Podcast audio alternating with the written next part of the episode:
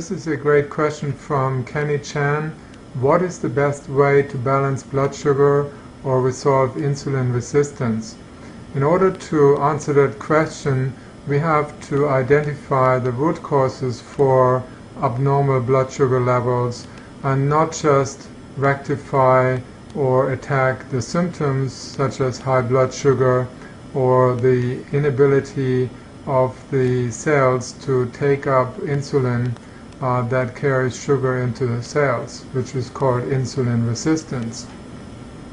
So to, to look at what causes insulin resistance or high blood sugar, we, we, we shouldn't just look at our sugar consumption. Uh, obviously, sugar consumption in excess can lead to uh, such conditions, but uh, we should also look at other factors that are hardly ever mentioned or never mentioned by the medical industry. Uh, that is the consumption of animal proteins. And uh, if you look at in, in any physiologic book of physiology and anatomy, you'll find that insulin is heavily involved in the you know, removal of amino acids uh, or synthesis of amino acids that are occur that are you know, produced when you digest foods that are basically protein foods. So when uh, amino acids are you know, made available to the body from the digestion of protein foods, uh, your body needs insulin in order to accomplish this synthesis. Uh, the more proteins you consume, the more insulin you require.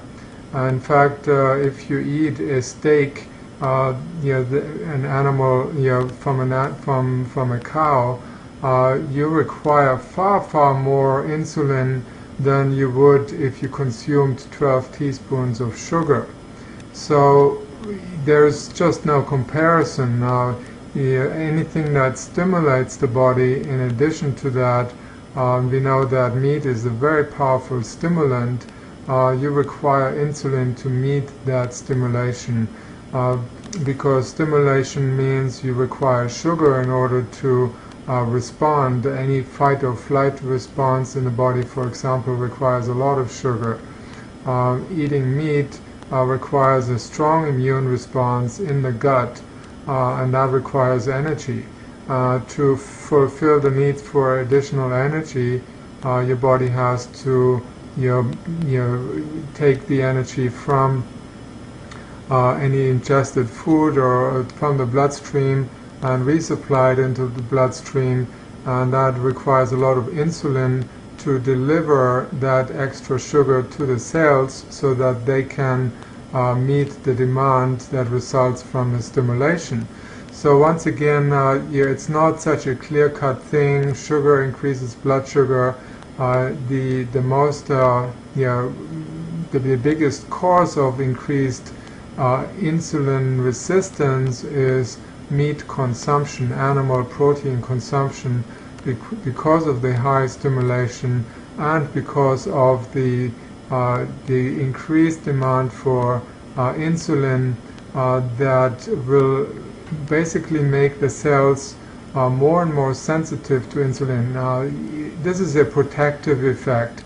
Uh, the, the, diabetes is not a disease, it's, it's a protective mechanism that sets in when there's far too much insulin available. Uh, insulin can cause cancer, so if you produce too much of this hormone, insulin, then uh, this is a leading cause for cell mutation and cancer growth. So you want to keep your insulin secretion at the level that the body can handle it. If you make too much insulin, the cells will try to shut the doors for that insulin to come in uh, to deliver the sugar.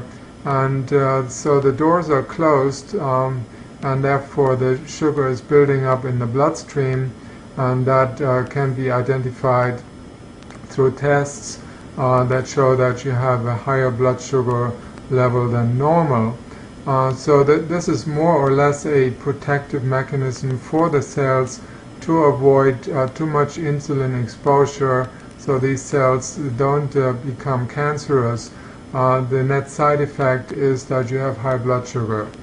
Uh, so when you when you take this, uh, you when you understand that mechanism, it makes it easier to deal with the root causes of the insulin resistance or diabetes, uh, resulting diabetes, than uh, just suppressing the symptom, which is high blood sugar, which can make make matters actually worse.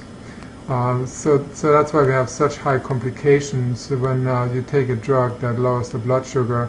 These drugs are very dangerous. They can cause brain damage and heart disease and many other uh, issues that are now known, you know, well, well, you know, uh, well known uh, because of scientific research that has been done on those drugs.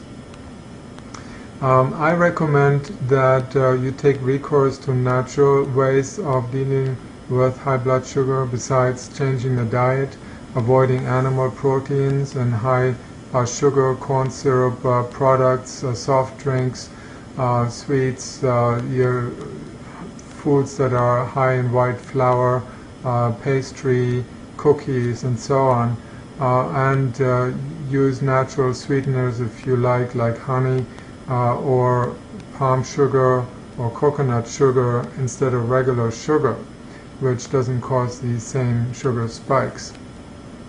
And to take recourse to exercise. Exercise has been shown to be a very effective way in uh, lowering the blood sugar, far more effective than medication uh, can be.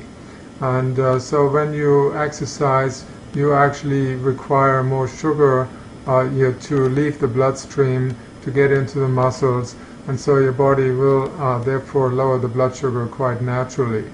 Uh, a similar effect is accomplished by exposing the body to the sun on a regular basis, sunbathing, and even exercising in the sun uh, has even a, a, stronger effect in uh, reducing or balancing the blood sugar levels. Uh, there are many scientific research studies done on the effect of sunshine and the resulting vitamin D production in the body that in itself has a immune balancing effect and a blood sugar balancing effect and it, it uh, also helps uh, to strengthen the pancreas and the insulin producing capacity of pancreatic cells. So uh, there, there are natural things you can do through diet, lifestyle changes, sleep uh, patterns. We now know that if you sleep um, from between 10 and, and 6 o'clock in the morning, get a good 8 hours uh, sleep, you will balance uh, the blood sugar level quite naturally. Uh, going to bed late uh, after 11, 12, 1 o'clock in the evening uh, will upset your blood sugar levels. Um, yeah, there, there are things that I've written in my book Timeless Secrets of Health and Rejuvenation about it. Uh, you can read up on it and uh, it's basically self-explanatory but it's very important that uh, we you stop the epidemic the epidemic uh, of diabetes that is engulfing this country uh, it's not a disease it's a metabolic uh, disorder that is caused by the lifestyle and dietary your, your abnormalities that we have fallen into collectively uh, that we are no longer capable of living health, healthy lives. Uh, anything that uh, puts toxins in the body uh, can affect the immune system and the uh, blood regulating mechanisms of the liver. I always recommend that anyone who has blood sugar issues to do uh, the liver and gallbladder flushes. Many people who do them find that automatically uh, the, the, the body's uh, blood sugar mechanisms, regulating mechanisms, become normalized um, indirectly. Um, just cleaning out the blood, uh, and making the liver more effective in dealing with uh, proteins and sugars, because basically all sugars have to be uh, you know, converted by the liver. If the liver is not capable of removing or you know, converting glucose into com complex sugar reserves uh, in the body then and storing them, then uh, obviously you would have too much sugar in the bloodstream. So cleaning out the liver bile ducts, which enhances uh, the, the liver's ability to uh, deal with sugar properly uh, without leaving a surplus of the sugar in the bloodstream is very effective. So sunshine, exercise, diet, lifestyle style changes, uh, sleeping uh, at the regular um, normal hours of the night. Uh, these are very powerful ways of making sure that the blood sugar is normal and uh, you don't you have the insulin resistance